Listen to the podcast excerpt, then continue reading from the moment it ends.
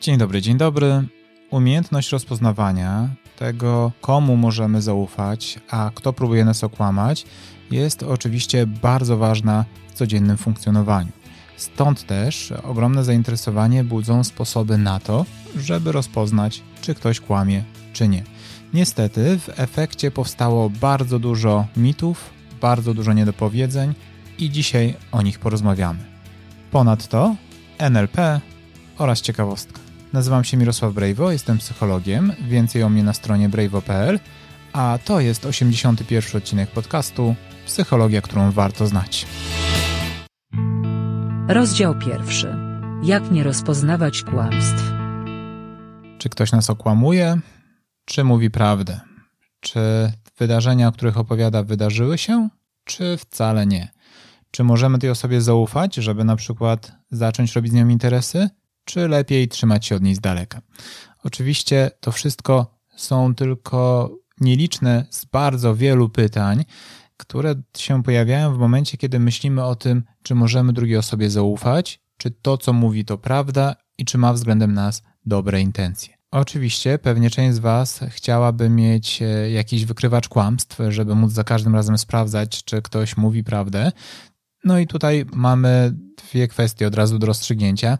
Jedna jest taka, że pewne granice zaufania pewnie powinny istnieć, tak żeby wyciągać wnioski i nie być e, nadmiernie ufnym względem ludzi. Aczkolwiek, jeżeli chcielibyśmy każdego sprawdzać wykrywaczem kłamstw, to może sugerować, że mamy jakiś problem z zaufaniem do ludzi.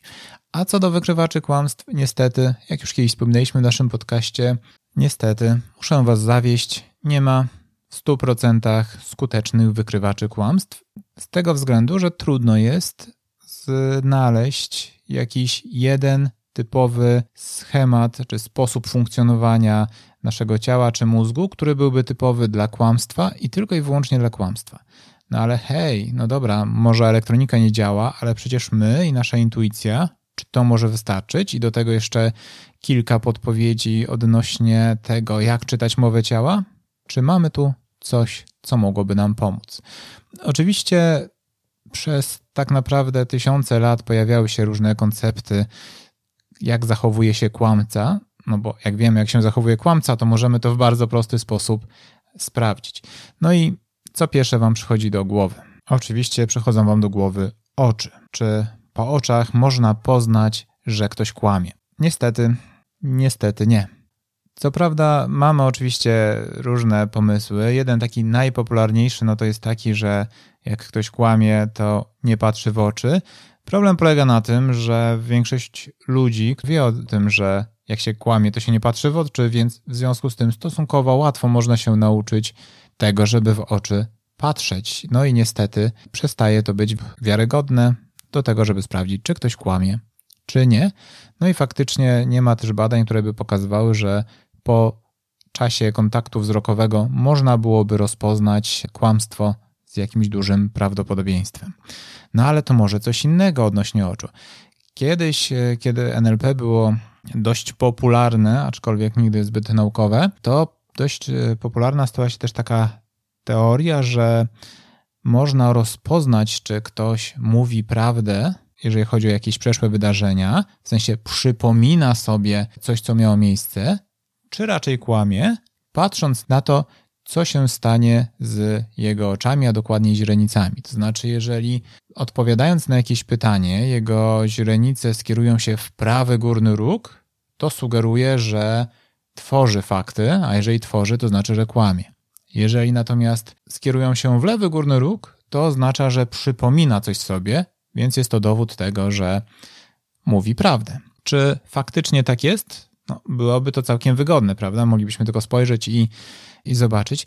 Okazuje się, że ta teoria była tak e, popularna, że faktycznie postanowiono zweryfikować naukowo, czy daje się w ten sposób e, ustalić prawdę czy fałsz. No ale niestety, niestety w 2010 roku wykazano, że nie ma żadnego związku między tym, czy ktoś patrzy w górny, prawy róg, dolny czy jakikolwiek inny, a tym, czy mówi prawdę, czy nie. Więc niestety to również nie jest dla nas dobra podpowiedź. Nie mamy tutaj nic, co by nam pomogło, a pewnie przydałoby się, bo badania sugerują, że większość ludzi potrafi skutecznie rozpoznawać zaledwie 50 do 60% kłamstw. Całą resztę przyjmuje e, i uznając je za faktyczne zdarzenia czy faktyczne informacje. Swoją drogą tutaj warto zweryfikować e, to, czy prawdą jest, że wszyscy kłamią, a przede wszystkim, czy aż tak często, jakby nam się to mogło wydawać. Ale o tym w ciekawostce. Ciekawostka. Ludzie kłamią po kilka razy dziennie. Tylko czy to przypadkiem nie jest kłamstwo? Okazuje się, że może być i pokazały to badania z 2010 roku na grupie tysiąca osób, z których wynikało, że zapytani o to, czy kłamali w ostatnich 24 godzinach, badani aż w 60% odpowiedzieli, że nie, a za ponad połowę kłamstw odpowiadało zaledwie 5% osób, które dość mocno zawyżyły oczywiście średnią dla całej grupy. Wow, ale ciekawostka.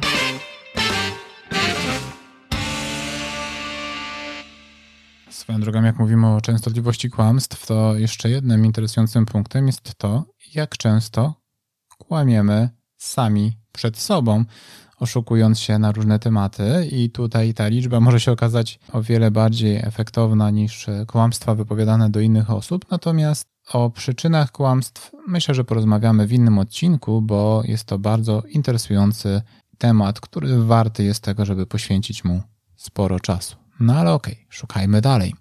Skoro nie oczy, to może mimika twarzy albo po prostu nasze gesty. Czy jest jakiś gest albo jakiś wyraz twarzy, który pozwoliłby nam ze stuprocentową pewnością stwierdzić, ten człowiek kłamie?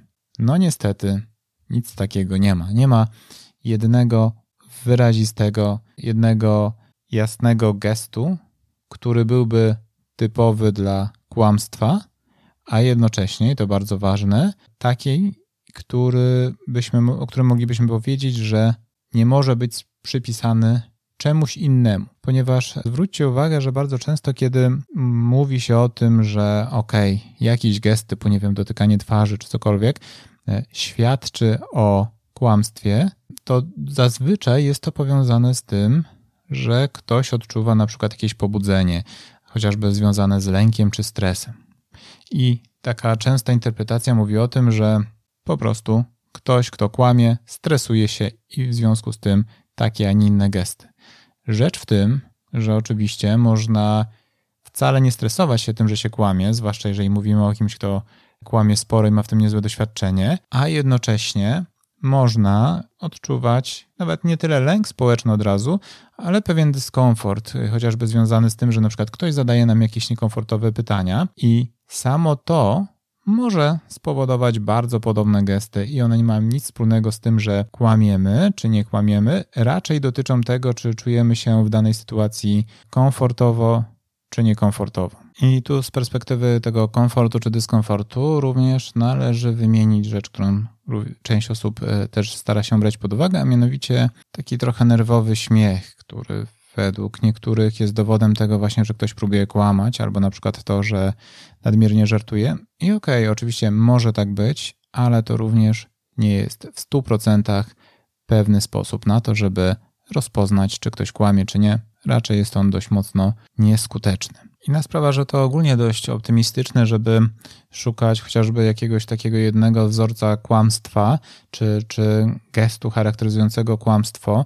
Jeśli już, to na pewno musielibyśmy szukać e, czegoś bardziej kompleksowego, ale dotychczas nie znaleziono nic takiego w 100% pewnego, ale w gruncie rzeczy tych kompleksowych mechanizmów też musiałoby być pewnie kilka, no bo trochę inaczej możemy funkcjonować, e, czy dana osoba może funkcjonować, jeżeli kłamie odnośnie, nie wiem, swojego planu na przyszłość, odnośnie swojej opinii, czy odnośnie czegoś, co zrobiła albo czego nie zrobiła w przeszłości. Więc tak naprawdę każdy z tych e, rodzajów kłamstwa może charakteryzować się zupełnie innym sposobem działania i reagowania.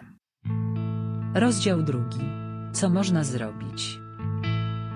Czyli skoro przeciętny człowiek e, według badań rozpoznaje nieco ponad 50% kłamstw, co sugeruje, że równie dobrze może rzucać monetą, no to właściwie co? Nie ma żadnego pomysłu na to, żeby ustalić, czy ktoś kłamie, czy nie. Lepiej od razu się poddać. No na pewno nie, no bo to by e, w gruncie rzeczy utrudniło nam dość mocno relacje społeczne, no bo musielibyśmy albo założyć, że wszyscy mówią cały czas prawdę, albo założyć, że wszyscy mówią zawsze kłamstwa, no i w obu przypadkach e, zbyt daleko raczej w ten sposób byśmy nie doszli.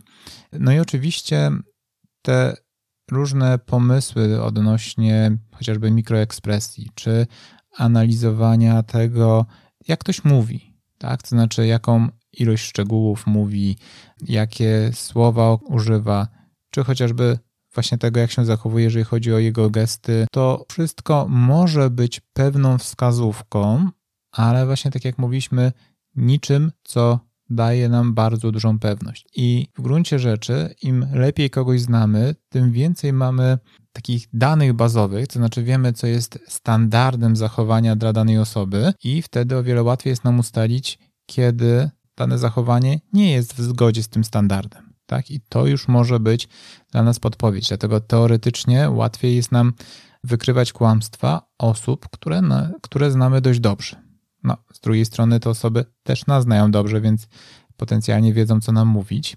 Dlatego tutaj ta trudność e, z kolei się nieco wyrównuje. Natomiast e, nawet w takim przypadku zawsze warto pamiętać o tym, no, że musimy uwzględnić dużo innych zmiennych, jak chociażby kwestie zmęczenia e, czy stresu, i to może być coś, co spowoduje, że niestety te nasze spostrzeżenia nie będą zbyt trafne, ale to wszystko może powodować, że o ile może być tak, że jesteście w stanie całkiem skutecznie, z dość dużym prawdopodobieństwem zauważyć, kiedy jakaś konkretna osoba kłamie albo nie mówi do końca prawdy, to nie musi oznaczać, że w innych przypadkach również tak skuteczni będziecie.